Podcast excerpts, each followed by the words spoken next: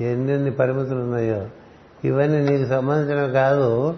నీ స్వభావంతో నువ్వు ముడిపడి ఉండడం వలన నువ్వు ఇట్లా రకరకాలుగా రకరకాలుగా రకరకాలుగా పరిమితి ప్రభువులు అసలు చెప్తారు కదా శాకంబరిదేవి గోంగూర పచ్చడి అది లేకపోతే మెతికైనా ముట్టరంటాడు కదా రోగం అంతే అది. ఇది లేకపోతే తినలేను అది లేకపోతే తినలేను విస్తర్ లేకపోతే నేను విస్తర్లోనే తింటాను నేను అరిటాకులోనే తింటాను నేను కంచంలోనే తింటాను నేను వెండి కంచంలోనే తింటాను. వెండి కంచంలో కూడా మధ్యలో బంగారం బొట్టు ఉండాలి. ఎన్ని పెట్టుకుని కొద్దీ ఉంటుంది అవధూత అట్లా ఇసుకలో పెట్టేస్తే బీచ్లో తినేస్తాడు. ఒక్క ఇసుక రేణువు లోపలికెళ్ళదు ఇసుకలో పెట్టాను తింటాడు. నువ్వు తినమంటే తిండు వాడికి శరీరానికి ఆకలిస్తే తింటాడు. తింటే ఒక్క ఇసుక రేణువులు లోపలికి వెళ్ళకుండా అన్నం కలుపుకుని తింటాడండి. ఏంటి నేల మీద పడుకోలేము కదా? మంచం కావాలి. ఎన్నున్నాయో మనకి. మన గురించి పెద్ద పెద్ద అంచనాలు వద్దు. మనకి ఏం సరే మనం మహా అజ్ఞానంలో ఉన్నాం అనుకుంటేనే సుఖం. అందుచేత అలా ఉన్నవాడు రకరకాలుగా భోగాలకు పరిమితులై మరణిస్తారు ఆ మరణం కూడా చాలా దుర్భర వేదనతో మరణిస్తాడు. ఆ దుర్భర వేదనతో మరణించిన తర్వాత మరుజన్మలో స్త్రీగా పుడతాడు. మరుజన్మలో ఒక స్త్రీగా పుట్టి ఒక రాజకుమారిగా పుట్టి మళ్ళీ భోగాలు అనుభవిస్తూ తండ్రి చాలా సంస్కారవంతుడు అవటం వలన కొన్ని మంచి సంస్కారాలు కూడా ఏర్పడి ఒక మంచి రాజకుమారుడికి ఇచ్చి పెళ్ళి చేస్తారు ఆయన్ని. చేస్తే ఆ రాజకుమారుడితో సంసారం చేస్తూ ఉంటుంది. వాళ్ళిద్దరి మధ్య విపరీతమైనటువంటి అనురాగం. ఎంతో అనురాగంతో ప్రేమతో వారిద్దరు మెరుగుతూ ఉంటారు. ఆ రాజుగారు చాలా విస్తృతమైనటువంటి ధర్మాన్ని పరిపాలిస్తూ రాజ్యాన్ని బాగా పరిపాలిస్తూ మరణిస్తాడు మరణిస్తే భర్త వియోగానికి తట్టుకోలేక రకరకాలుగా బాధపడిపోయి నువ్వు లేని జీవితం నాకెందుకు? అని అనుకుంటూ ఆమెకి ఆ రాజుగారికి చిత్తి పేర్చి ఆ చిత్తి మీద ఆయన యొక్క దేహం దహింపబడుతూ ఉంటే దాని మీదకి తను కూడా ప్రవేశించి తను కూడా సంహరించుకోవాలనే ప్రయత్నంలో ఉన్నప్పుడు ఒక బ్రాహ్మణ రూపంలో ఒక ఆయన వస్తాడు. బ్రాహ్మణ రూపంలో ఒక ఆయన వచ్చి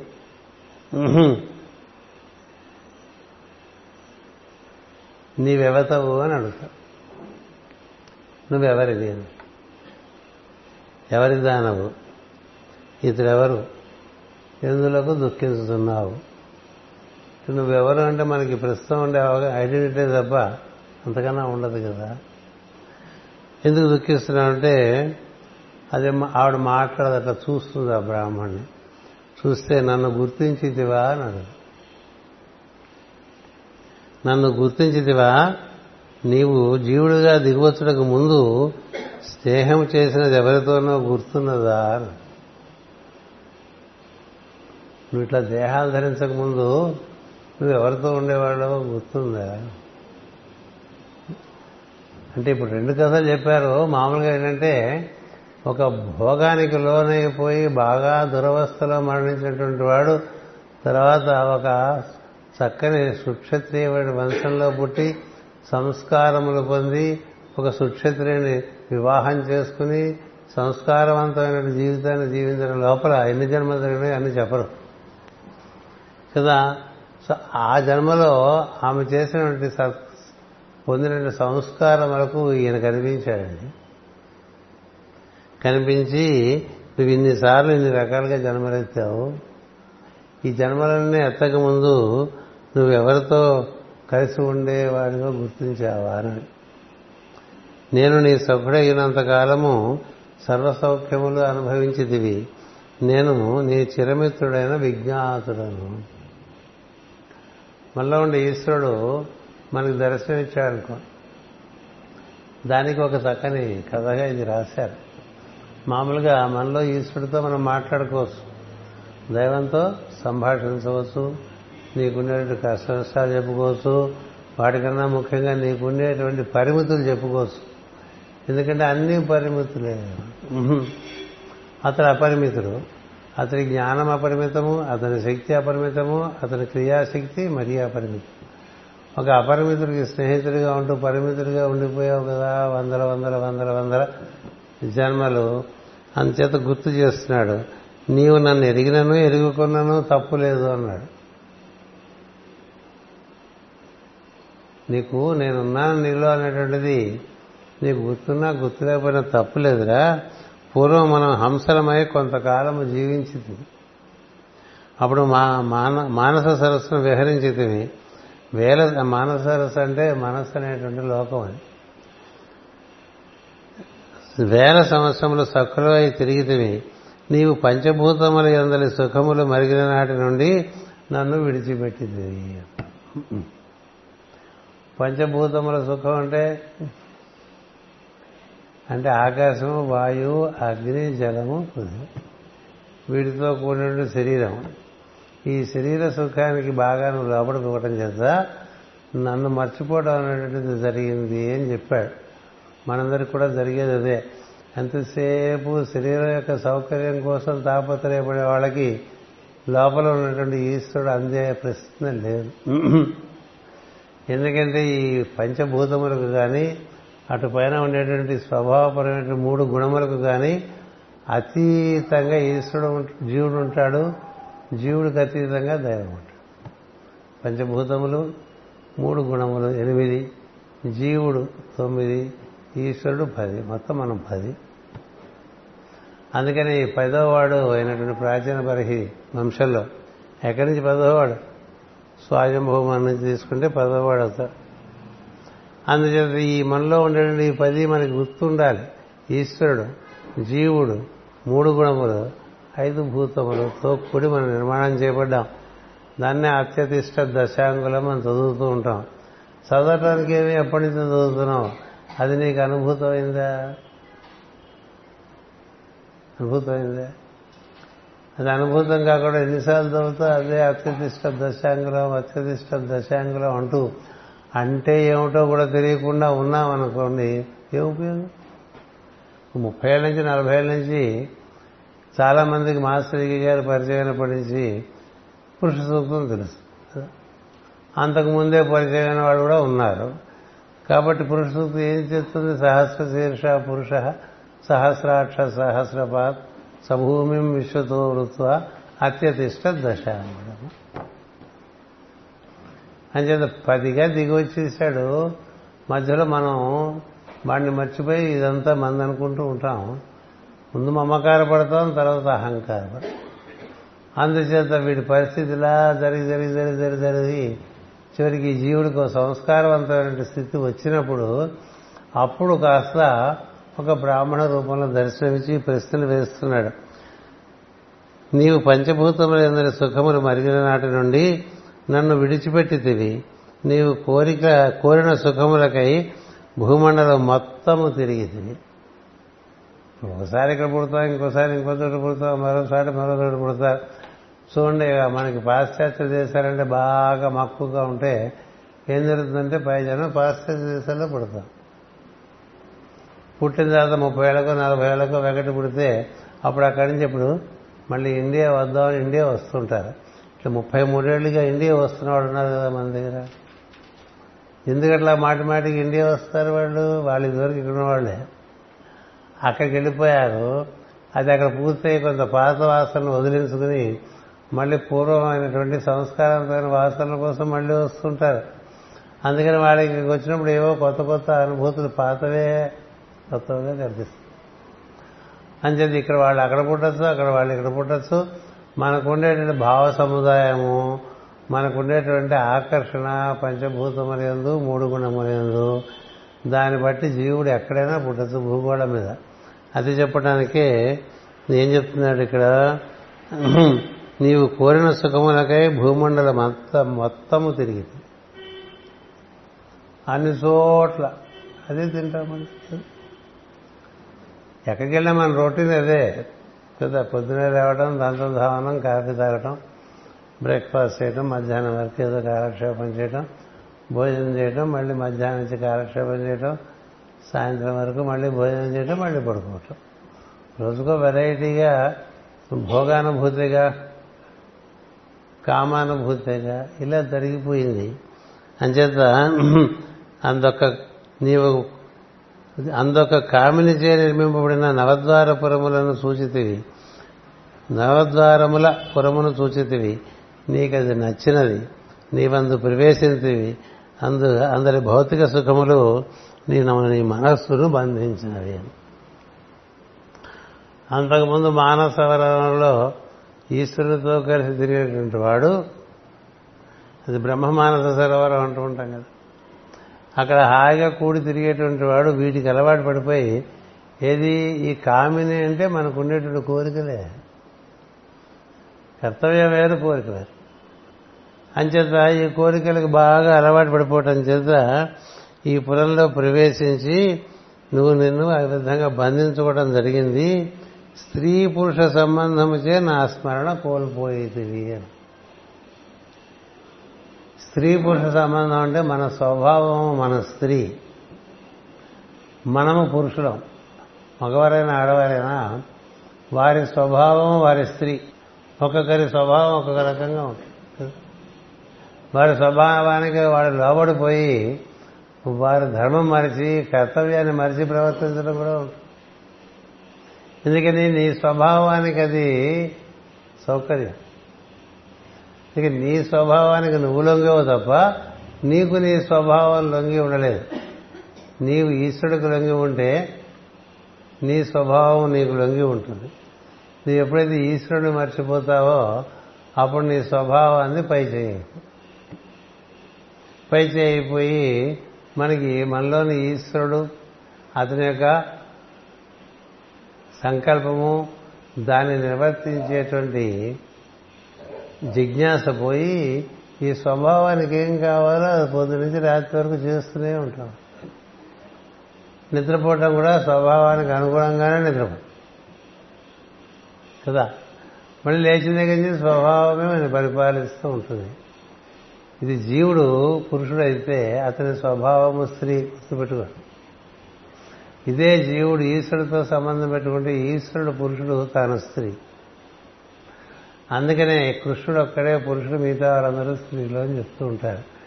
కృష్ణుడు అని చెప్పడంలో ఉద్దేశం అంటే ఈశ్వరుడు ఒక్కడ పురుషుడు అతనికి జీవులందరూ అతని ఆధారంగా బతుకుతున్నటువంటి వారు.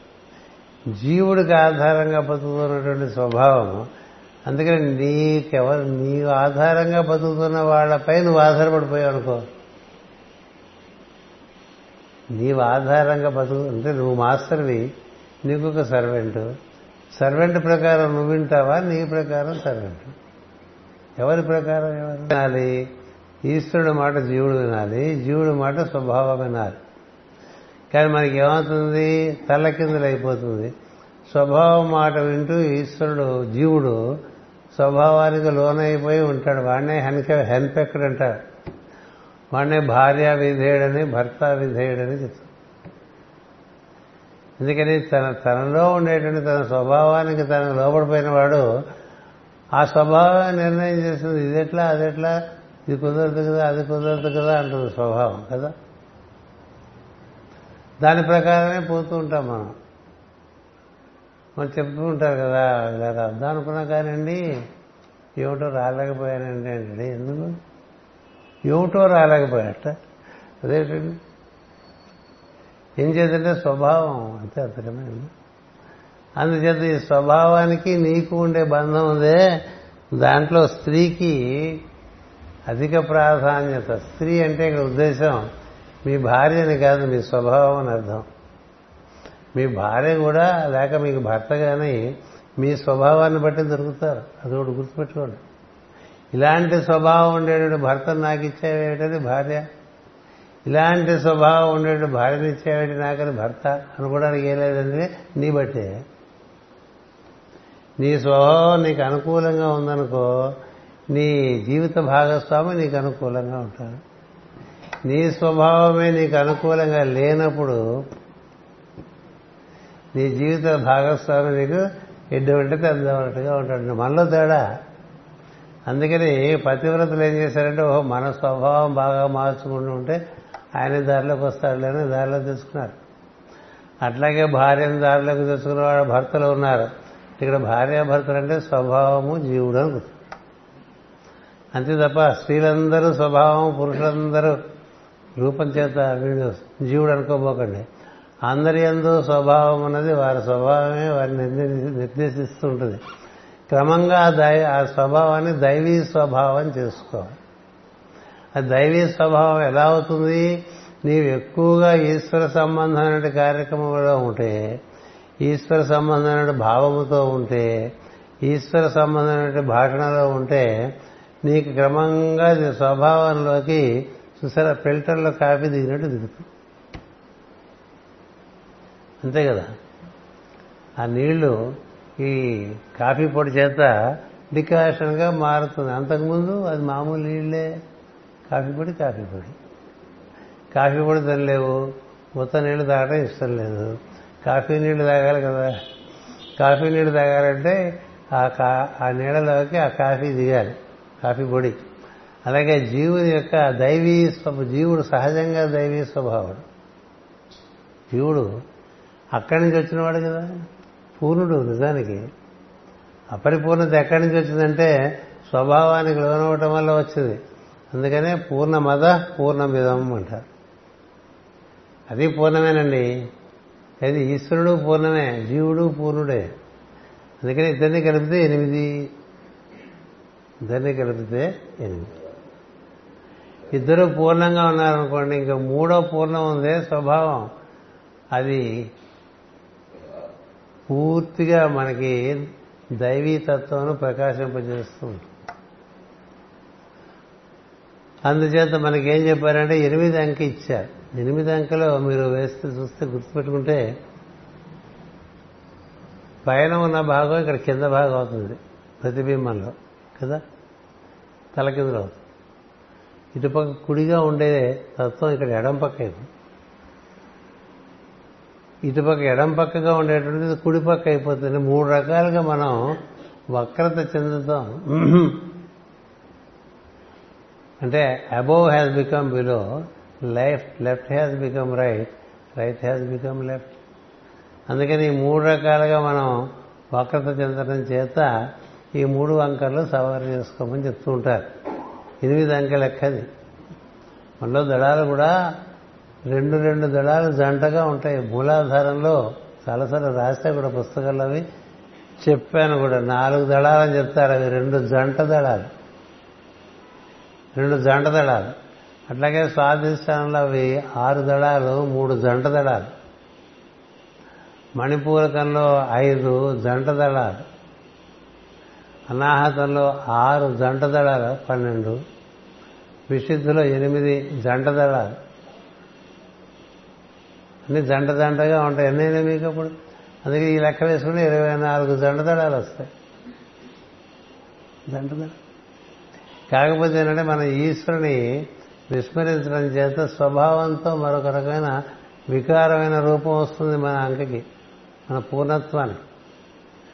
అందుచేత ఇక్కడ ఆయన ఇన్ని జన్మలు గడిచిన తర్వాత ఈ విదర్భ రాజపుత్రికగా సంస్కారములు పొంది చివరికి దేహత్యాగానికి కూడా సంసిద్ధులైనటువంటి స్త్రీ రూపంలో ఉండేటువంటి తన సహజ మిత్రుడికి గుర్తు చేయడానికి వచ్చాడు.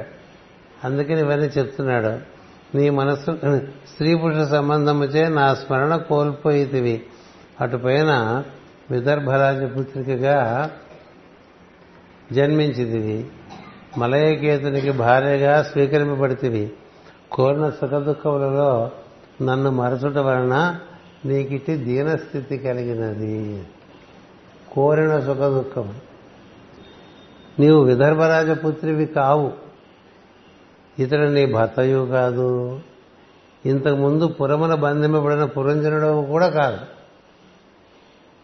ముందు జన్మ ఆ ముందు జన్మ ఆ ముందు జన్మ తీసుకుని నువ్వు ఏ జన్మకు సంబంధించినాడు ఇవేవి కావు. పూర్వజన్మ గురించి కనుక్కుందాం అనుకుంటారు కదా నాడీ గ్రంథం పట్టుకుని. అది మాత్రమే ఉంది అది ఆ జన్మకే. వైదీశ్వరన్ కోయిలకి వెళ్ళి తమిళనాడులో ప్రతి వాళ్ళు నాడును వేయించి నా పూర్వజన్మ ఇదిట అంటారు. అయితే ఏమిటి? సో పుట్టక ముందు ఎట్లా ఉన్నా తెలియదు. అది చెప్పలేడు వాడు. కదా? ఆ సద్గురువే చెప్పగలడు. అంచేత నువ్వు విదర్భ రాజపుత్రివి కాదు ఈ మలయకేంద్రమైన రాజుల యొక్క భార్యవు కావు. అంతకుముందు జన్మలో ఇచ్చిన పురంజనుడవు కావు అని చెప్తున్నాడు. ఇప్పుడు నీవు స్త్రీ అనుకున్నట ఎట్టి అసత్యమో అప్పుడు నీవు పురుషుడు అనుకున్నట కూడా అట్టి అసత్యమే. ఈ మొత్తం పేరు మాయ. నా మాయ. మనము పూర్వం హంసలము మన నిజస్వరూపములు గమనించుకోను ఈ నిజస్వరూపం ఏమిటి అంటే ప్రతివారిది కూడా అతడు హంసస్వరూపం అహం సహా అంటే నేను అతడే అని చెప్తుంది. సోహం అనేది మంత్రంగా మనకి వినిపిస్తూ ఉంటుంది లోపల. దాన్ని పట్టుకుంటే మనం అతడే నేను అని తెలుసు అతడే నేనుగా వచ్చాను. అది ఒక్కటే సత్యం. మీరెవరండి అంటే నేనండి తెలుగువాడండి నేనండి బ్రాహ్మణండి నేను ఇదండి నేను అదే అని చెప్పేవాళ్ళందరూ అజ్ఞానులు. నేను ఎవరు అంటే నేను హంసస్వరూపం. అందుకని స్పందనాత్మక చైతన్యం ప్రతి జీవుడును అది వాడు నిజస్వరూపం. ఇక మిగతావన్నీ అసత్యమే. మిగతావన్నీ అసత్యమే. ఆ ఒరిజినల్ సత్యం నీ హృదయంలో ఎప్పుడు మోగుతూనే ఉంటుంది. అహంస అహంస అహంస సోహం సోహం సోహం. అందుకని ఆ మంత్రం కూడా హంస శివ సోహం అని ఇచ్చారు. నేను అతడైన నేను. నేను అతడైన నేను. మన ఆ తప్ప మిగతావన్నీ చేస్తాం. నీ ఎందుండి ఈశ్వరుడితో నీ నీ ఎందు ఈశ్వరుడు నీ లోపల ఉన్నప్పుడు నీవు అతనితో ముడిపట్టడానికి ఇది ఒక్కటే మార్గం. ఇక మిగతా మార్గాలు బయట అక్కడ తిరిగి ఇక్కడ తిరిగి ఇంకో చోట తిరిగి అక్కడ కొబ్బరికాయలు కొట్టినా ఇక్కడ ప్రదక్షిణలు చేసినా ఏం చేసినా ముందు లోపల దర్శించిన వాడికి బయట దర్శనాలు కూడా బాగా జరుగుతాయి. అంటే అవగాహనతో కూడి ఉంటాయి. అవగాహన లేకుండా అదే గుడికి ఎన్నిసార్లు ఏం లాభం? పైపై చూసేసి ముచ్చట కూడా వచ్చేయటమేగా లోపల చూసుకున్న వాడికి బయట దర్శనం కూడా వేరుగా ఉంటుంది. ప్రత్యేకించి దర్శనానికి వెళ్ళక్కర్లే. ఎందుకంటే ఎక్కడ లేడు? ఎక్కడ లేడు? అంచేత జీవునకు దేహములుండను కానీ అతడు ఆ దేహములు కాడు. ఆ దేహములందున్న వాడిని తలచినప్పుడు బంధము కలుగును. దేహము సంకల్ప రూపమున వచ్చుతూ పోతున్నదని తెలిపినప్పుడు బంధము తొలగును. తనకు దేహము కలుగును గాని తాను దేహములను ఉండడని తెలియవలను. ఎంత గొప్ప విషయం. మనం ఇల్లు కట్టుకుంటే ఎప్పుడు ఇంటనే ఉంటాం? ఉండం కదా. ఎప్పుడు ఇంటనే ఉంటాం? అలా ఇంట్లోనే ఉండడు కదా. అలాగే ఈ శరీరంలో ఉండవు ఎప్పుడు ఉండవు. రాత్రిప్పుడు వెళ్ళిపోతావు? మళ్ళీ తెల్లారేసరికి వచ్చేస్తావు. గాఢ నిద్రలో నువ్వు శరీరంలో ఉండవు ఎక్కడేవో నీకు తెలియదు అందుచేత తనకు దేహము కలుగు కానీ తన దేహంలో ఉండడని తెలియవలను. దేహమునందున్న స్థితిలో కూడా లోపల నుండి ఇతర దేహములను చూస్తున్న స్థితిలో కూడా జీవుడు ఆ దేహములతో సంబంధములు ఏర్పరచుకును ఇవియే చుట్టరికములు? ఒకళ్ళతో ఒక సంబంధాలన్నీ చుట్టరికాలన్నీ కూడా దేహంతో ఏర్పడేవే జీవుడితో ఏర్పడేవి?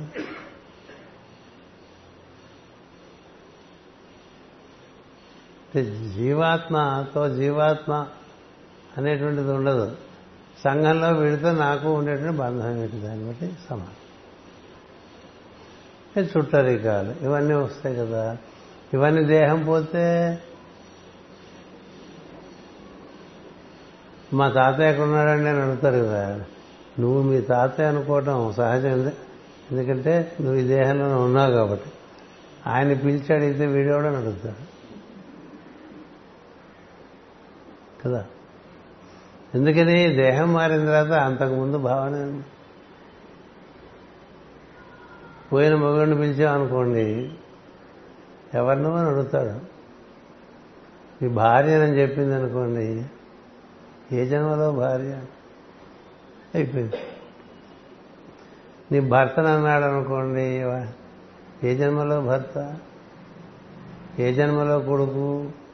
ఏ జన్మలో కూతురు? ఈ జన్మలో కదా ఈ దేహం వదలంగానే అది పోతుంది.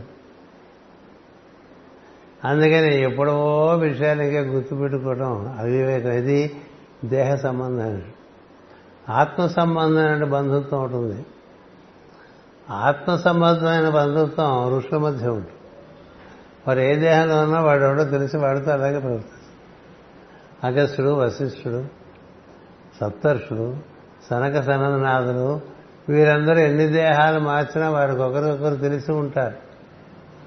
మనకి దేహం మారిస్తే వాడు ఎవడో తెలియదు. కదా? అంతకుముందు అప్పులు వాడే ఇప్పుడు ఇంట్లో కొడుకులైనా కూతురులైనా పుట్టి అప్పు తీర్చేసుకుని వెళ్ళిపోతారు. కదా? నా కొడుకు అనుకుంటావు నా కూతురు అనుకుంటావు. కొన్నాళ్ళు అయిన తర్వాత వాళ్ళ దారిని వాళ్ళు వెళ్ళిపోతారు కదా? ఫోన్ చేసినా అంత తొందరగా ఎత్తారు కదా ఎందుకంటే బిజీగా ఉంటారు. అందుకని రుణాల బంధం అయిపోయింది. రుణం. వాడికి బాకీ నువ్వు. వాడు చేయించుకున్నాడు. బాకీ తిరిగి వాడు ఎందుకు ఉంటాడండి? ఉంటాడు. అలాగే నీకు బాకీ ఉంటారు వాళ్ళు వస్తారు. బాకీ తీరితే వాళ్ళు వెళ్ళిపోతారు కానీ ఈ రుణానుబంధం వల్ల ఉండే సంబంధం శాశ్వతమైన సంబంధం కాదు. ఈశ్వరుడితో సంబంధం శాశ్వతమైన సంబంధం. దేహమునందున్న స్థితిలో కూడా లోపల నుండి ఇతర దేవులను చూసుకున్న స్థితిలో కూడా అది అయిపోయింది. నేనను ప్రజ్ఞ దేవుడు నాది అను ప్రజ్ఞ మాయ. నేను అనేది మనలో ఉండే దైవాంశ. అది మనమే. నాది అనేది ఉందే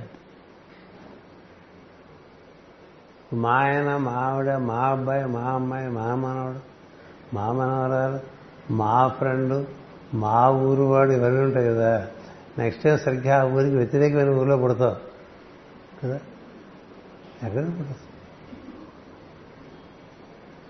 పుట్టదు. ఎప్పుడు విశాఖపట్నంలో పుట్టాడు కదా పుట్టేవాడు.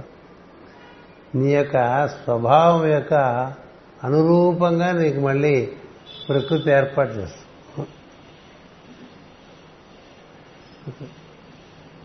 అంచేత మళ్ళీ అక్కడ పుడతావు? అక్కడ కొత్త సంబంధాలు.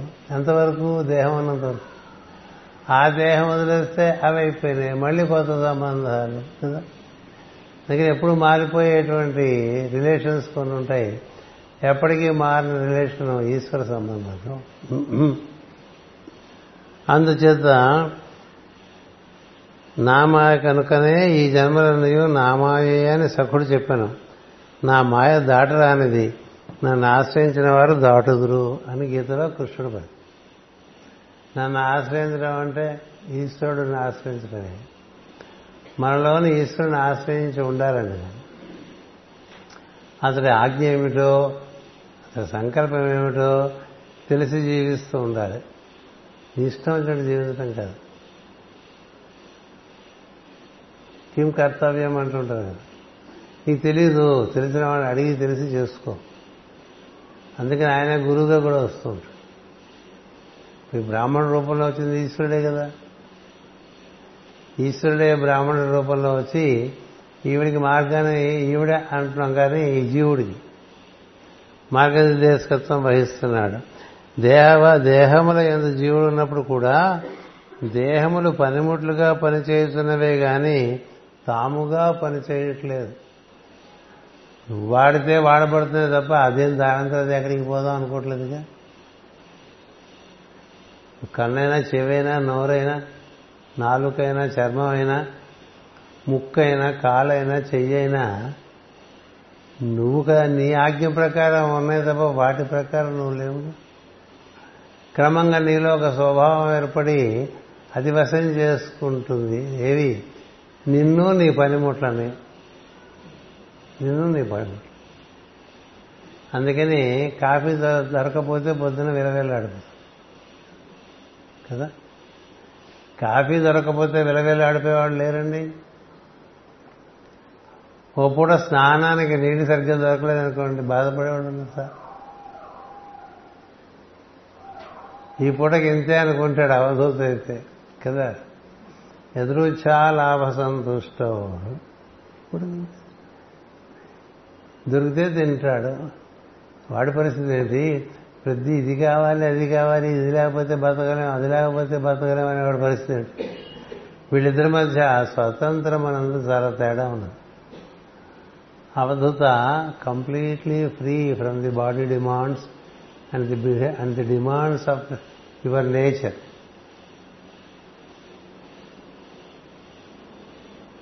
మనం రెండింటికి బానిస. అయి ఉండటం చేత కనుక దేహమునందు మనస్సునందు ఇంద్రియముల యందు బుద్ధి అందు ప్రాణమునందు నేనున్నాను కానీ అందేది నేను కాదు. ఇప్పుడు ఇంట్లో మనం రకరకాల గదులు ఉన్నాయండి. ఒక గదిలో ప్రవేశిస్తూ ఉంటాం వచ్చేస్తూ ఉంటాం. ప్రవేశిస్తూ ఉంటాం వచ్చేస్తాం బుద్ధి అనేది ఒక గది మనసు అనేది ఒక గది ఇంద్రియం అనేది ఒక గది ఇట్లా రకరకాల గదుల్లో ప్రవేశిస్తూ తిరుగుతూ ఉంటాం ఇంట్లో. ఇల్లు అంటే ఇక్కడ ఒళ్ళు శరీరం. ఇందులో ఏది నువ్వు కాదు కదా. నువ్వు ఆ గదిలో లేకపోతే ఆ గదిలో ఏం జరుగుతుందో? నీకేం తెలుసు?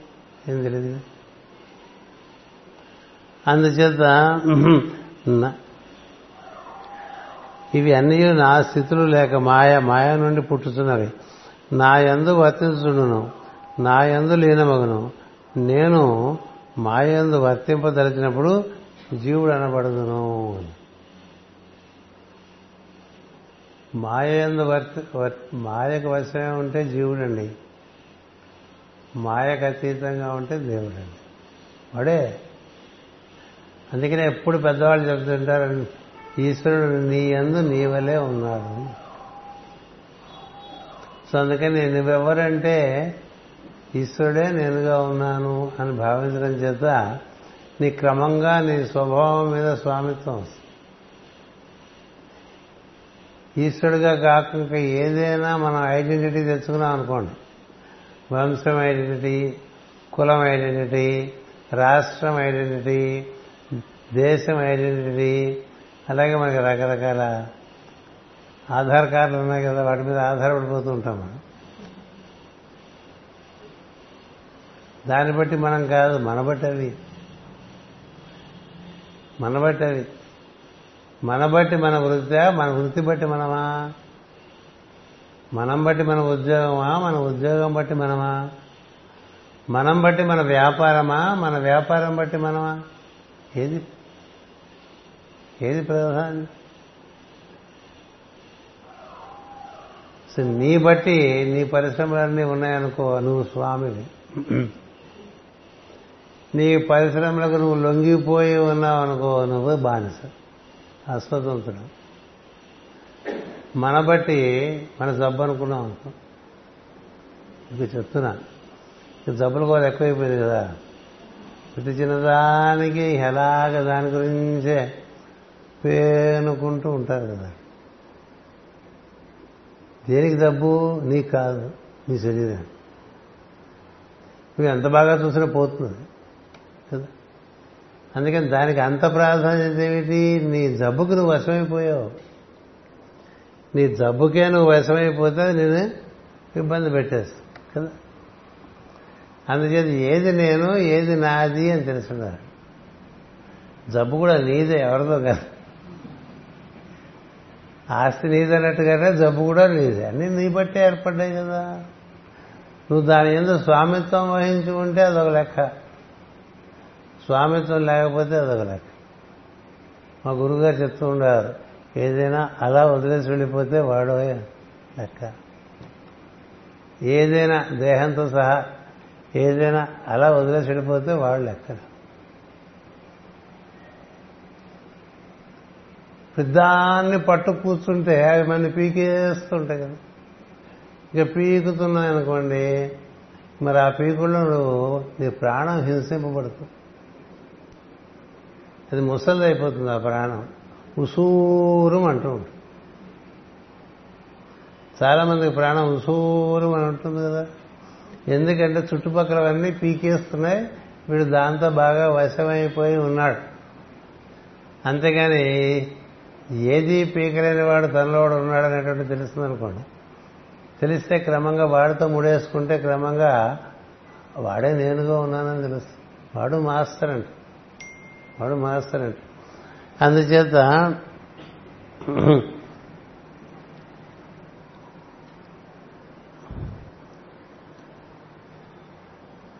ఇప్పుడు ఆయనే దేహంలో దిగాడు అనుకోండి అందుకే చెప్తున్నాడు. అప్పుడు జీవుడుగానే చూస్తారు ఆయన్ని కూడా. రాముడు జీవుడుగానే చూశారు కృష్ణుడు జీవుడుగానే చూశారు బుద్ధుని జీవుడుగానే చూశారు కదా? ఆ మాలాంటి వాడేనండి? వాడు అనుకున్నారు కదా అందరూ.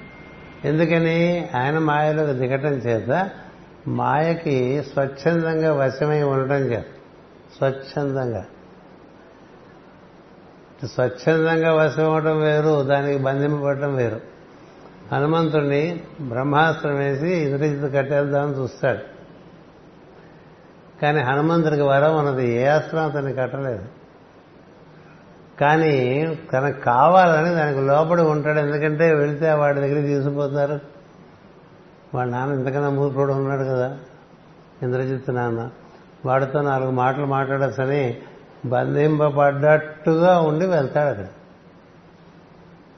బంధనం లేనివాడు బంధింపబడ్డట్టుగా ఉండటం అనేది కూడా చాలా నైపుణ్యం కావాలి దానికి. కదా? అలాగా స్వచ్ఛందంగా తను తాను లోపరుచుకుని జీవించినటువంటి సందర్భాలు ఉంటాయి ఈశ్వరుడు. ప్రకృతికి లేక మాయకు లోబడి తాను అవతారంలో ధరిస్తూ ఉంటారు. ధరించినప్పుడు అప్పుడప్పుడు చూపిస్తుంటారు తను వీటన్నిటికీ అతీతము అప్పుడు ఎప్పుడూ అతీతం చూపిస్తే చుట్టేవారు జారు దూరం దూరంగా ఉంటారు. అందుకని అందరితో మామూలుగా ఉంటూ అప్పుడప్పుడు అతీతమైన విషయాలు ఆచరించి చూపిస్తూ ఉంటారు. అందుచేత దేహములేని అంతర్యామిగా ఆచరించిన ఆ స్థానము ఈ దేహదులలో లేదు. ఆడా మగాను భేదములు దేహములకు సంబంధించినవి కావి కానీ నాకు నాది కాదు. ఆడా మగ తేడా శరీరం వరకే. ఇక్కడ స్పందనం అన్నది అక్కడ స్పందనం. కదా? రెండు చోట్ల ఉన్నది ఒకటే స్పందనమే. రెండు చోట్ల ఉండేది ఒకటే రక్త ప్రసారమే అది కూడా పంచ ప్రాణములు పంచ ఉపప్రాణములు రెండు చోట్ల ఉన్నది ఒకే ప్రజ్ఞ. ఆ ప్రజ్ఞ నీది కాదు ఆ ప్రాణము నీది కాదు ఈ దేహము నీది కాదు అన్ని నీకు ఇచ్చారు. కొంతమందికి ప్రజ్ఞ బాగా పనిచేస్తుంది అనుకోండి నా ప్రజ్ఞ అంటానికి ఏం లేదు. ఎంత బాగా ప్రజ్ఞ పనిచేసిన వాడికైనా తర్వాత మతిమరుపు రావడం మొదలుపెట్టింది అనుకోండి. ఏమైపోయింది నీ ప్రజ్ఞ అంతా?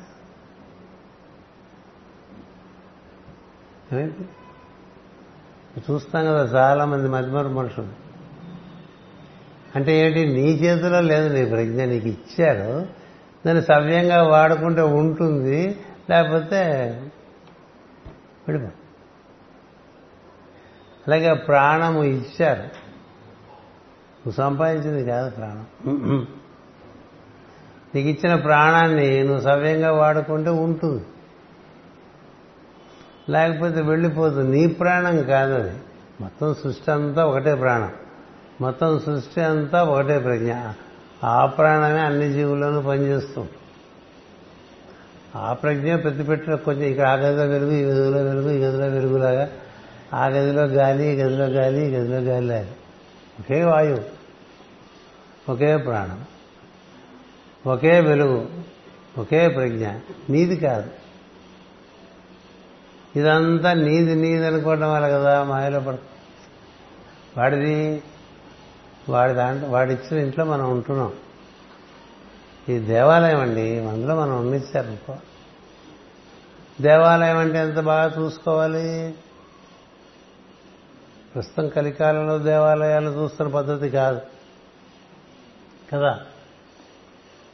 ఇది దేవుడి ఉండే వసించేటువంటి స్థానం నన్ను కూడా ఉండనిచ్చాడు అనుకున్నావు అనుకో నీకు దాని ముందు భక్తి శ్రద్ధ తదనుగుణంగా ఉంటుంది. లేకపోతే అహంకరించి నీకు తోచినవన్నీ చేసేస్తూ ఉంటావు కదా? అహంకరించి తోచినవన్నీ చేసేస్తే నీ జీవితం దాని ప్రకారంగా ఉంటుంది. అంతేగా? అందుచేత ఈ భేదాలు శరీరం బట్టి నువ్వు స్త్రీ పురుషులు అనుకోబోకండి హంస స్వరూపులుగా గుర్తుపెట్టుకోండి. నేను దిగి వచ్చినప్పుడు హంసగా దిగివచ్చును అనగా నేను నీవుగా దిగు. అది పూలమే అది దిగి వచ్చేసరికి కొంత భాగం లోపల కొంత భాగం బయట ఉంటుంది. అందుకని మధ్య ఆరాలకు ఫోటోలు తీయడం మొదలుపెట్టారు కదా. వాడిని మించి వాడు ఉంటాడు వాడి మీద వాడి చైతన్యం కొంత లోపల ఉంటుంది కొంత బయట ఉంటుంది. ఒకే పూర్ణం కొంత లోపల ఉండి కొంత బయట ఉంటే అది ఎనిమిదిగా కనిపిస్తుంది. అందుకని కృష్ణుడు ఎనిమిది అంటారు క్రైస్త ఎనిమిది అంటారు ఇట్లా చెప్పుకుంటూ ఉంటారు. ఎందుకో తెలియదు ఎవరు. ఇప్పుడు ఇందాక చెప్పినటువంటి ఎనిమిది ఎనిమిది ఒకే ఒక పూర్ణాన్ని ఇలా ఒక మెరుగ వేయటమే కదా? ఎనిమిదిగా కనిపిస్తుంది. వాడు ఆ బూరవాడి దగ్గరికి వెళ్తే వాడు ఒక బూరను రెండు బూరలు చేసి ఇచ్చేస్తాడు కదా పిల్లవాడికి. నాకు రెండు కావాలన్నాడు అనుకోండి వాళ్ళ నాన్న వద్దన్నాడు అనుకోండి ఆ బూరవాడు ఏం చేస్తాడు ఆ ఉన్న బూరని ఒకసారి మెరుగు తిప్పాడంటే రెండు రెండు బూరలు అయిపోతాయి. ఇది కూడా రెండు బూరలు తీసుకోమంటే కూరడు సంతోషం. అలా కొంత భాగం లోపల కొంత భాగం బయట ఉండటం చేత మనం ఎనిమిదే అందుకని దిగి వస్తే ఏం చేస్తున్నాడు ఈయన? నేను దిగి వచ్చినప్పుడు హంసగా దిగిపోతాను అంటే అహంసహ అని. హంస అన్న పదానికి అర్థం శ్వాన్ అని ఒక సాధారణమైనటువంటి అవగాహన ఉన్న అహంసహ అంటే నేను అతడే. దిగి వచ్చిన వాడికి నేను అతడే అని తెలిసిందనుకో నేను అతడే అతడే నేనుగా ఉన్నాను. ఎందుకంటే ముందు అతను ఉన్నాడు తర్వాత నేను ఏర్పడ్డా. ముందు ఎప్పుడూ ఉన్నవాడు అతడు. ఇప్పుడు నేను ఏర్పడ్డా కొంతకాలం ఇట్లా ఉంటా మళ్ళీ అతడైపోతా. కదా? అతడు శాశ్వతం ఈ అహం అనేటువంటిది వచ్చిపోతూ ఉంటుంది. అందుకని హంస అంటే అహం సహా. నేను అతడే కానీ అతడే ముందు నుంచి ఉన్నాడు కాబట్టి దాన్ని మంత్రంగా ఇచ్చినప్పుడు సోహం అంటారు. అతడే నేను. అతడుండబట్టి నేను వచ్చాను నేను అతడే దానికి వాళ్ళ పాశ్చాత్య దిశలో I am that that I am అన్నారు. ఆ హంస హంస సోహం. హంస శివ సోహం అని మంత్రం వచ్చింది అదే నా వాడి మీద ప్రతి నెల వేస్తూ ఉంటాం. ఎవడో చూడాలి ఎందుకంటే మనకి రొటీన్ మైండ్ రొటీన్ మైండ్. కొంత పక్కదారి పట్టించడానికి అహంసహాకి ఒక హంస బొమ్మ వేస్తాం కదా. మనకి హంస అంటే ఆ బొమ్మే కదా. బొమ్మ? హంస అంటే అర్థం ఏమిటి? ఉత్త మనకు తెలిసేటువంటి హంస కాదు. అతడే నేను అని గుర్తు చేసేటువంటి శబ్దం. సోహం నేను అతడే నేను. హంస నేను అతడే. ముమ్మాటికి నేను అతడే అని గుర్తున్నవాడు సుఖపడతాడండి. కానీ నేను అతడి నుంచి వచ్చింది కాబట్టి సత్యం ఏంటంటే సోహం. సో ఈ సోహం అనే స్థితి నుంచి ఈ అహం ఆ సోహంలో సహాలో కలిసిపోయిందికోండి అప్పుడు అది బ్రహ్మం అయిపోయింది. అందుకనే మూడుగా చెప్తారా? అహమస్మి సోహమస్మి బ్రహ్మాహమస్మి. అంట అహమస్మి సోహమస్మి బ్రహ్మాహమస్మి. నేనున్నాను సోహమస్మి అతడే నేనుగా ఉన్నాను. బ్రహ్మాహమస్మి అతడే ఉన్నాడు. అయితే ఈ శరీరం వదిలేస్తే ఇంకేముందండి? వాడే ఉన్నాడు అనుకున్నవాడు సుఖపడుతుంది అందుచేత ఈ మూడు స్థితుల్లో మనకు చెప్తారు. అందులో ఇప్పుడు దిగి వచ్చినప్పుడు హంసగా దిగి వస్తున్నాం అనగా నేను నీవు అనుభావములుగా చరించను అహం అనగా నేను సహ అనగా అతడు హంస అనగా నేను అతడు అను భేదము. గాలి దేహమున దూరినప్పుడు ఉచ్ఛ్వాసము నిశ్వాసము అనబడి రెండు గాలులుగా విడిపోవును. కదా? ఒకే గాలి లోపల గాలి బయట గాలిగా ఉంటుంది. అందుకని ఏం చెప్తారు? లోపలికి పిలిచినప్పుడు మనం వినగలిగితే శబ్దం సో అని వినిపిస్తుంది. వదిలేప్పుడు హమ్ అని సో అంటే సహా. అతడు అతడు లోపలికి వస్తున్నాడని భావం చేయాలి. గాలి లోపలి పీల్చేప్పుడు దైవం మన ఎందు ప్రవేశిస్తున్నాడు. మనం గాలి వదులుతున్నప్పుడు మనం దైవంలోకి ప్రవేశిస్తున్నాం. ఇది ధ్యాన మార్గం. ఇంకెన్ని రకాలుగా చేసినా ఇంతకన్నా సులభమైన మార్గం లేదు. ఒకే గాలి లోపల బయట అయిపోయింది. ఒకే ఈశ్వరుడు ఈశ్వరుడు జీవుడు అయిపోయారు. కదా? వాడు లోపల ఉంటాడు వాడు బయట ఉంటాడు. కదా వాడు నెత్తి మీద ఉంటాడు. ఒకడి లోపల ఉంటాడు. అందుకనే ఇరుముడి పెట్టుకుపోతుంటాడు కదా నెత్తి మీద పెట్టిపోతూ ఉంటారు ఏమిట్రా అంటే దేవుడు అంటాడు. కదా ఈ తిరునాళ్ళలో కూడా దేవుడు అంటే ఇక్కడ పెట్టుకుని తిరుగుతూ ఉంటారు ఇట్లా పెట్టుకుంటారు వాళ్ళకి తెలియదు. పెట్టుకోమన్నారు పెట్టుకుంటారు. అంతే కదా. తెలిస్తే వాడు ఎప్పుడు ఇక్కడే ఉన్నాడో తెలిసి ఉంటుంది. ఎప్పుడు ఇక్కడే ఉన్నాడండి? అందుకని తల ఎవరిని ముట్టుకోనివ్వకూడదు. గుర్తుపెట్టుకోండి. కొంతమంది వచ్చేసి ఇలా ఇలా కెలికేస్తుంటారు తలకాయ ఇలా ఆకూడదు నిన్ను నువ్వు కెలుక్కో నన్ను కెలక్కలేదు. నీకు అంతగా అనిపిస్తే నీ బుర్ర నువ్వు గోక్కుంటూ ఉండరా? నా బుర్ర గోకకంగా ఇలా బుర్ర మీద చేపెట్టేసి లేదా అనేసి నెత్తి మీద కొట్టి వాళ్ళు పాషండల కింద లెక్క జ్ఞాన మార్గంలో గుర్తుపెట్టుకోండి. పాషండలు. Never touch this the head of any అక్కడ ఈశ్వరుడు ఉన్నాడు. అందుకనే మతాధికారులందరూ గుర్తుగా ఇటు ఏదో పెట్టుకుంటూ ఉంటారు. రాజులకి శిరస్త్రాణం కూడా అందుకే ఇచ్చారు. ఒరే నువ్వే కాదా రాజు నీకు రాజుడు ఉన్నాడు పైనని. రాజుకి రాజు నెత్తి మీద ఉన్నాడని గుర్తుపెట్టుకోవాలి. నీకు స్వామి నెత్తి మీద ఉన్నాడని గుర్తుపెట్టుకోవాలి అంచేత వాడు లోపల వాడు బయటవాడు లోపల వాడు బయటవాడు ఇద్దరు. కదా? సో లోపల వాడు ఉక్కిరి బిక్కిరి అయిపోతూ ఉంటాడండి. వాడు బయటవాడితో సంబంధం పెట్టుకున్నాడు అనుకోండి బాగుంటుంది. అందుకనే ఈ ఉచ్ఛ్వాస నిశ్వాస అందులోనే సోహం శబ్దం. అంత మంచి విషయం. ఇంకెందుకని వేరే మంత్రాలు? దాన్నే ద్వయాక్ష కదా శ్రీరామ్ శ్రీరామ్ అనుకోవటం కూడా పెట్టారు. అట్లా ఒక్కొక్కరు ఒక్కొక్క రకంగా తయారు చేస్తున్నారు. సహజంగా సహజంగా మనలో పలికేది సోహం. ఏ ఉపదేశం పొందకపోయినా లోపల ఎప్పుడు ఉన్న ఉపదేశం సోహం.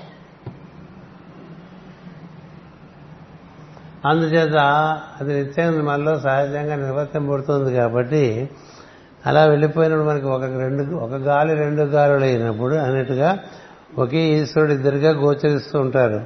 వెలుపల గాలి రెండు శ్వాసలు కూడా ఎట్లో ఎట్లా అసత్యమో అట్లే నేను వాడు అనే అభిప్రాయం కూడా అంత అసత్యముడు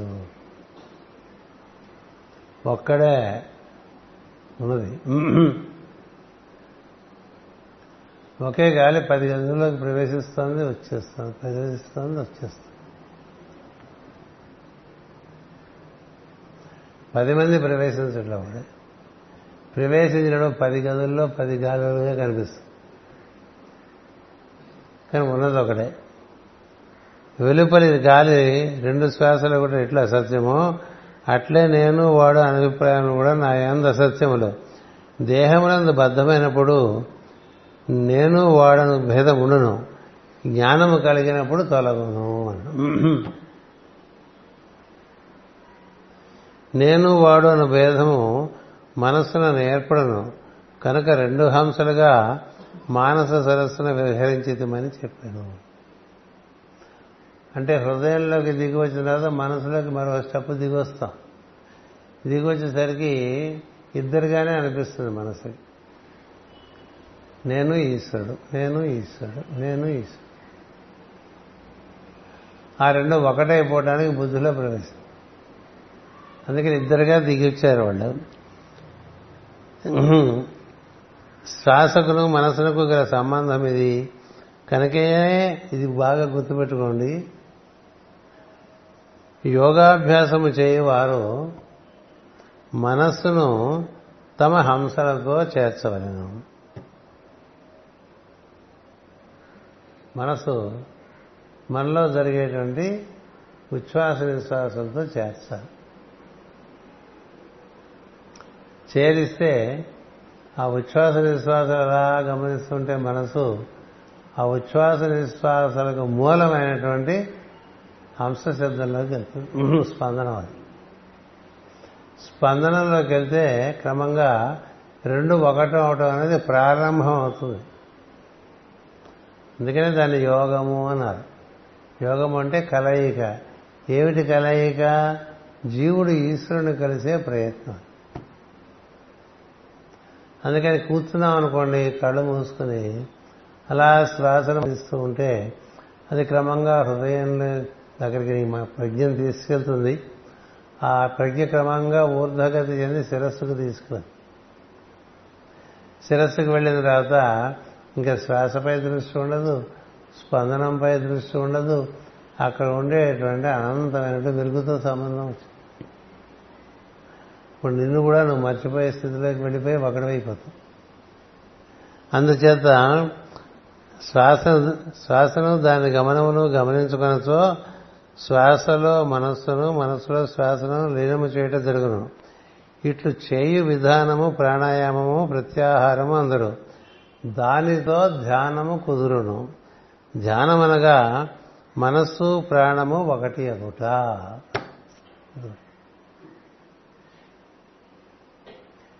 మనస్సులో ఉండేటువంటి ప్రజ్ఞ పలు పలు విధాలుగా పోతూ ఉంటుంది. అది ప్రాణంలో చేరిపోయింది అనుకోండి ప్రాణంకి ఒక్కటే కార్యక్రమం అన్నది స్పందన స్పందిస్తూ ఉంటుంది. ఈ మనసు అందులో కరిగిపోతుంది. కరిగిపోతే అప్పుడు ఇక్కడ బాహ్య ప్రపంచం ఉండదు అంతర్ప్రపంచం కూడా ఉండదు. నువ్వే ఉంటావు. స్పందనం తెలుస్తూ ఉంటుంది. ఆ స్పందనం లోతులోకి వెళ్తున్న కొద్దీ నీకు ఈశ్వర సాన్నిధ్యం లభిస్తుంది. అది ధ్యానం కుదరటం అంటే. ఆ విధంగా ధ్యానం కుదురుతుంది. ధ్యానం అనగా మనస్సు ప్రాణము ఒకటే గుట అది బాగా గుర్తుపెట్టుకోవాలి. దానితో జీవి నిశ్చలుడగును. నిశ్చలత్వం అప్పుడు వస్తుంది జీవుడు. ఎందుకని ప్రజ్ఞకి రకరకాలుగా చిందులు వేయడం పోతుంది. చిందులు వేయకురా నరుడా చిందులు వేయకురా అని పాడతారు కదా. ఎక్కడ చిందులు వేస్తుంది మనస్సు? మనస్సులోనూ ఇంద్రియంలోనూ శరీరంలోను బయట ఈ నాలుగు ప్రదేశాల్లో ఓ చిందులే చిందులు. మనసు నుంచి లోపలికి వెళ్తే నిశ్చలత్వం వచ్చేస్తుంది. అలలన్నీ సముద్రం బయటే లోపల ఉండవు కదా? లోతులోకి వెళ్తున్న కొద్దీ నిశ్చలత్వం వస్తూ ఉంటుంది. నీ లోతులోకి నువ్వు వెళ్తే నువ్వు నిశ్చలుడు అవుతావు. అందుచేత ఈ స్థితియే ప్రాణము ఒకటే కదా. దానితో జీవి నిశ్చలుడగను తాను సమస్తమనందు ఉన్నాడని తెలియను. ఈ స్థితియే సమాధి. ఇది ఏ యోగ విద్యకు పరమావధి. మొత్తం ఏం చెప్పదలుచున్నారో యోగ సాధన అంతా? అంతా? ఐదారు లైన్లో చెప్పిస్తారండి. ఇది ఈశ్వరుడు ఈ విధంగా ఉపదేశం చేశాడు. ఈ ప్రాచీన బహికి ఇది చెప్పడంలో నారదుని యొక్క ఉద్దేశం. లోపలికి వెళ్ళరా? బయట పని ఊరికే బయటే చేస్తుంటే ఏమొస్తుంది? లోపలికి ఆయన చాలా బిజీగా చేసేస్తాడు. ఆ రాజుగారు మొత్తం భూగోళానికంతా ఆయనే రాజు. కదా? మొత్తం అన్ని చోట్ల గ్లోబల్ అనమాట గ్లోబల్ యాక్టివిటీ అండి ఇది ఏమిటయ్యా అంటే అన్ని చోట్ల యజ్ఞాలు పెట్టారు అక్కడి నుంచి బాగా వేదం పారాయణ చేస్తారు. వింటానికి బాగుంటుంది. దేవతలు హర్షిస్తారు. ప్రకృతి సంతోషిస్తుంది ఇది లోక శ్రేయస్సు నీ సంగతి ఏంటి? ఇదే పని తెలిసేసామనుకో ఇంకో రకంగా. తెలిసి చేయాలి కదా? ఇప్పుడు దేవతలు సంతోషిస్తున్నారా లేదా? మనం పూజ చేశాం. ఆ దేవత సంతోషించిందా లేదా?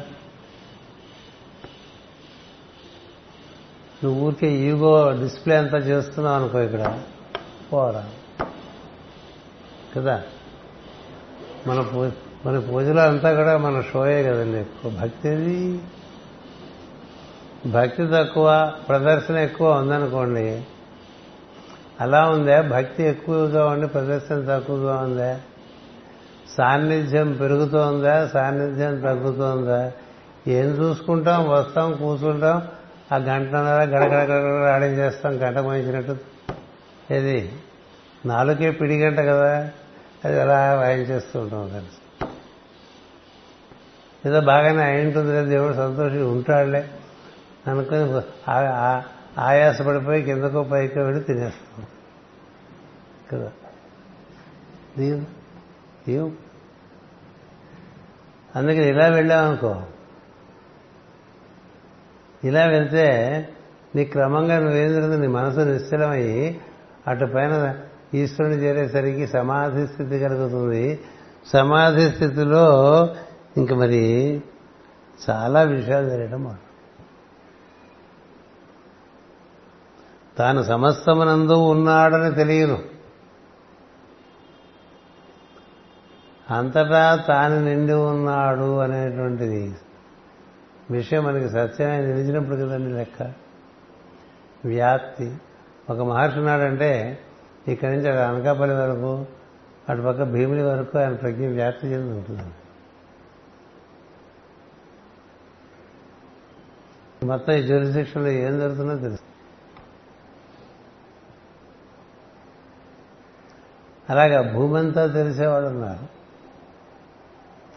దేశమంతా తెలిసేవాడు ఉన్నారు. ఊరంతా తెలిసేవాడు ఉన్నారు మన ఇంట్లో పక్క గదిలో ఏం జరుగుతుందో తెలియని వాళ్ళగా మనం మనం కూర్చుని చోట కూర్చుంటే మనకు అదే తెలియదండి. అన్న చెప్తే కదా మనకు తెలుస్తుంది. చెప్పలేదేమని కోపడతాం కదా. ఇవి తెలుసు మనకి. కానీ ఈ మార్గంలో నీకు సమస్తము అది తెలిసిన వాళ్ళే ఋషులందరూ కూడా.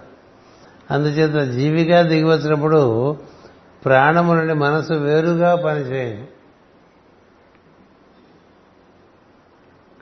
ప్రాణము శ్వాసలుగా మాత్రము కూలి పని చేయుచును.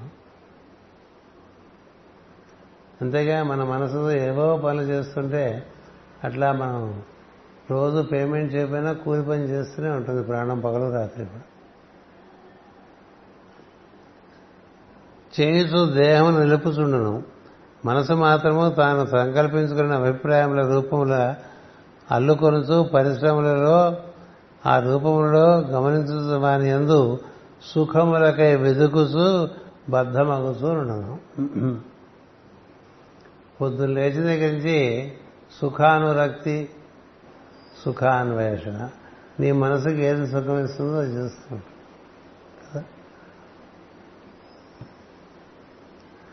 అందుకని లేచినవాడు ప్రతివాడు వాడు మనసును బట్టి వాడి కార్యక్రమాలు వాడు చేస్తూ ఉంటాడు. ఏమిట్రా అంటే వాడికి అది సుఖం. అసలు పొద్దునే వైవిధ్యంతో కూడిన జీవుల యొక్క వ్యాపారం చూస్తే చాలా ఆశ్చర్యం. ఒక్కొక్కళ్ళు ఒక్కొక్కటి లేచి లేవంగానే ఈశ్వరుడితో అనుసంధానం చెందడం అనేది చాలా తక్కువ దొరుకుతుంది ఇతర విషయమైన అనురక్తి వాటి కోసం కృషి చేయటం అనేది ఎక్కువగా ఉంటుంది. అందుచేత ఇలా చేస్తుంటే వాటికి బద్ధుడైపోతాం ఆ రొటీన్కి బద్ధుడైపోతాం కదా? నడిచే అలవాటు లేని వాడికి నడవాలంటే ప్రాణాంతకం అండి. నడిచే అలవాటు ఉన్నవాడు నడవలేకపోతే ప్రాణాంతకం అదేంటిది? రెండు రకాలుగానే ప్రాణాంతకమే అలవాటు పడిపోయావు ఇది అలవాటే అదే అలవాటే. కదా? మీరు ఎక్కడైనా సిద్ధులు మహాత్ములు ఇట్లా వ్యాయామాలు చేస్తూ కూర్చున్న వాళ్ళు ఎవరైనా కనిపించారా మీకు? If you are with the higher things the lower will fall into order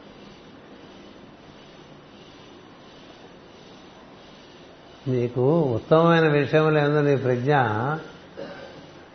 అనుసంధానం చెందుతూ ఉంటే అంతకన్నా చిల్లర విషయంలో ఆటోమేటిక్గా లైన్లో పడిపోతాయి. కదా?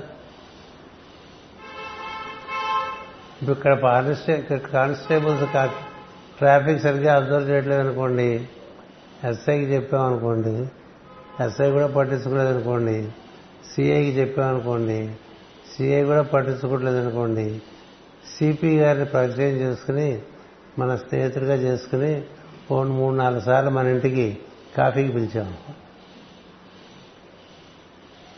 మూడు నాలుగు సార్లు సిపి గారు మన ఇంటికి వచ్చి కాఫీ తాగితే మొత్తం సిఐ ఎస్ఐ కానిస్టేబుల్ అందరూ మనకు కనబడబడ మనకు సెలవు పడుతుంది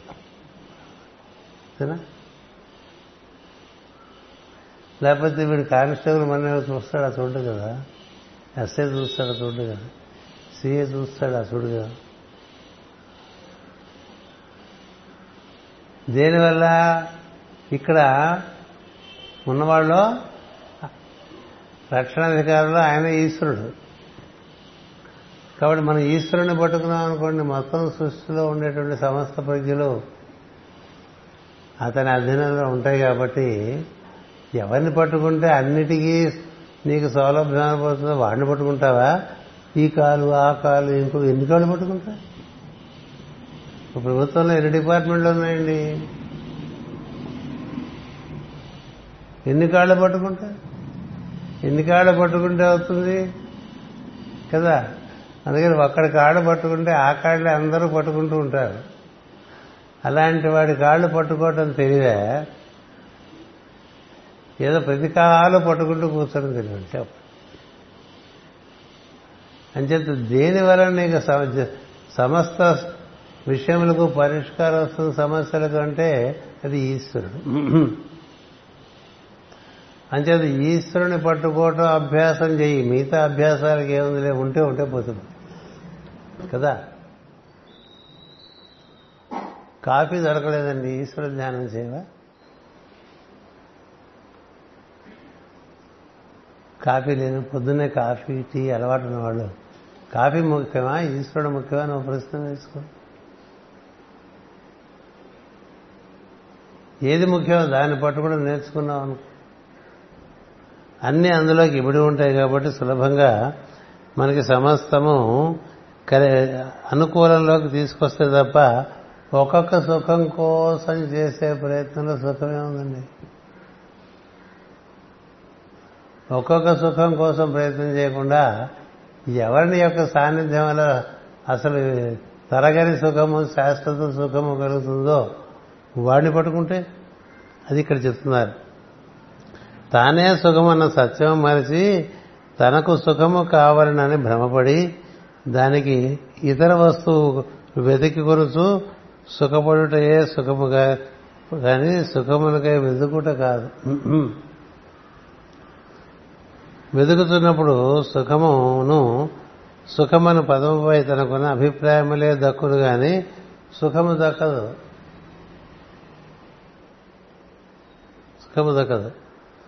కొన్ని సంవత్సరాలుగా భార్యతో విరోధపడి దర్శన స్పర్శనాదులు లేనివాడు సంభాషణలో అయ్యో నా భార్య అని చెప్పినతో ఇది మాస్టర్ ఉప ఉదాహరణ.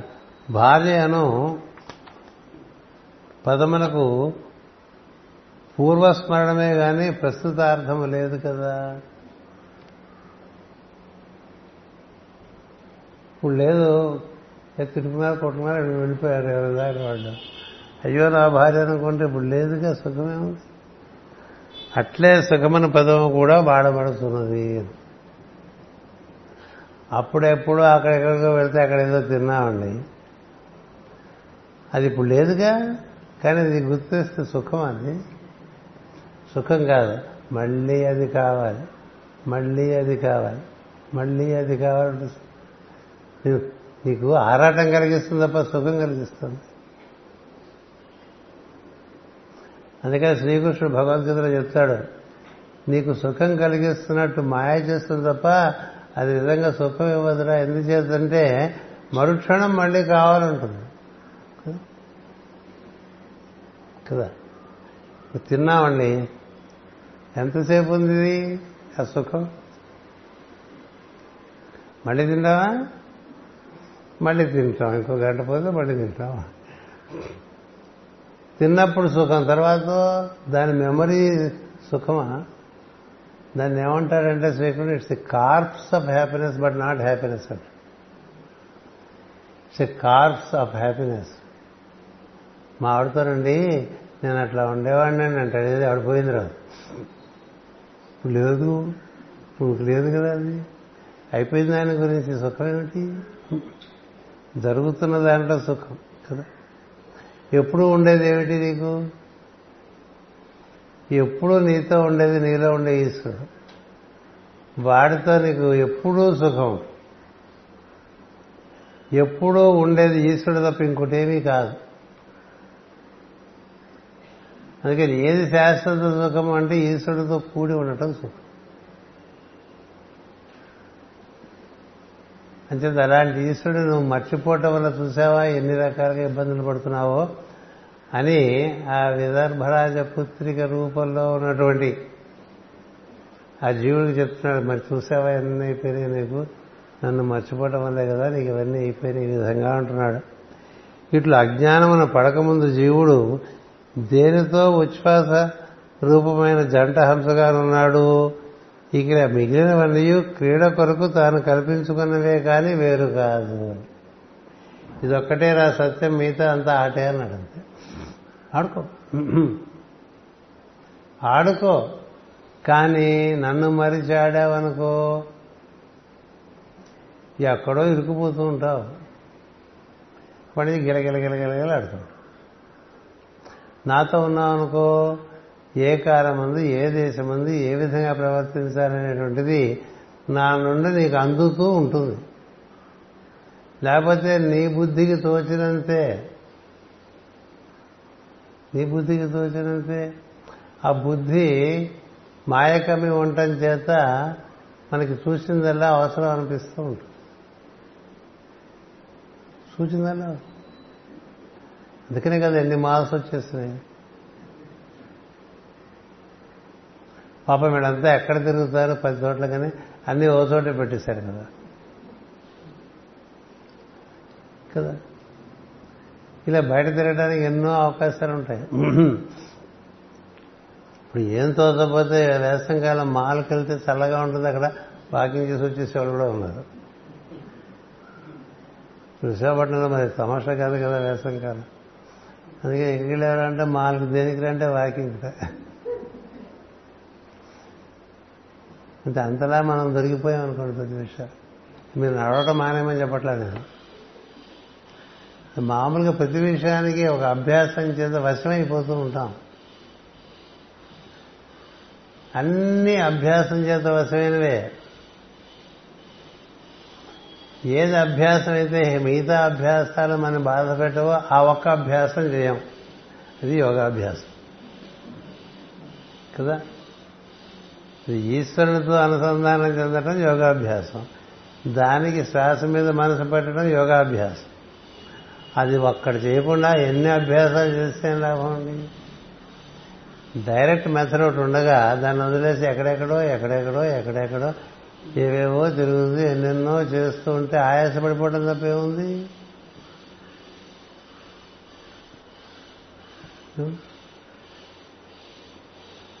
అందుచేత ఈ విధంగా ఏం చెప్తున్నాడంటే ఇట్లా అజ్ఞానమున పడకముందు జీవుడు దేనితో?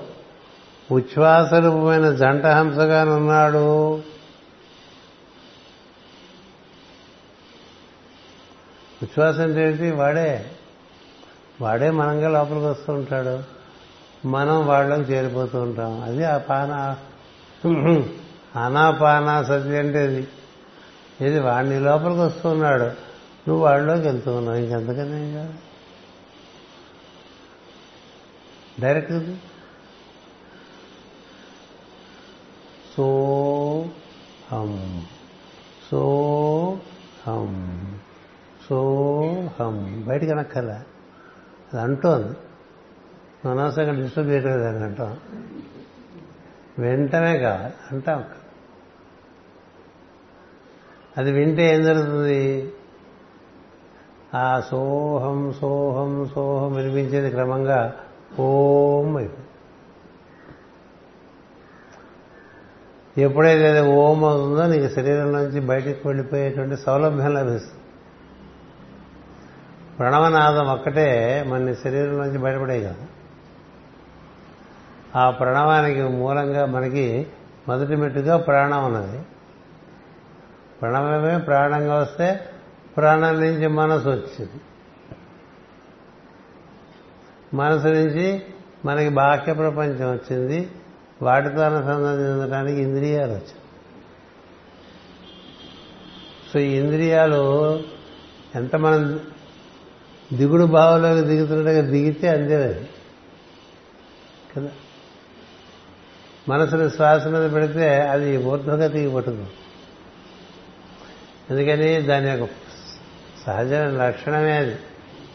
అలా మనం ఊర్ధ్వగతికి వెళ్దామనుకోండి క్రమంగా మనలోకి ప్రవేశించిస్తున్నటువంటి ఈశ్వరుని యొక్క అనుగ్రహాన్ని పొందే అవకాశం ఈశ్వరుడు మనలోకి ఇలా ప్రవేశిస్తుంటే ఆయన నుంచి మనకి ఇచ్చా జ్ఞాన క్రియాశక్తులు మూడు మనకు అంది వస్తూ ఉంటాయి.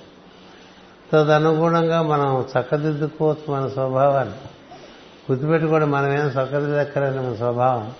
నువ్వు ఎంత ఈశ్వరుడితో కూడి ఉంటే అంత అది అయిపోతూ ఉంటావు. క్రమంగా స్వభావం దారిలో పడిపోతుంది.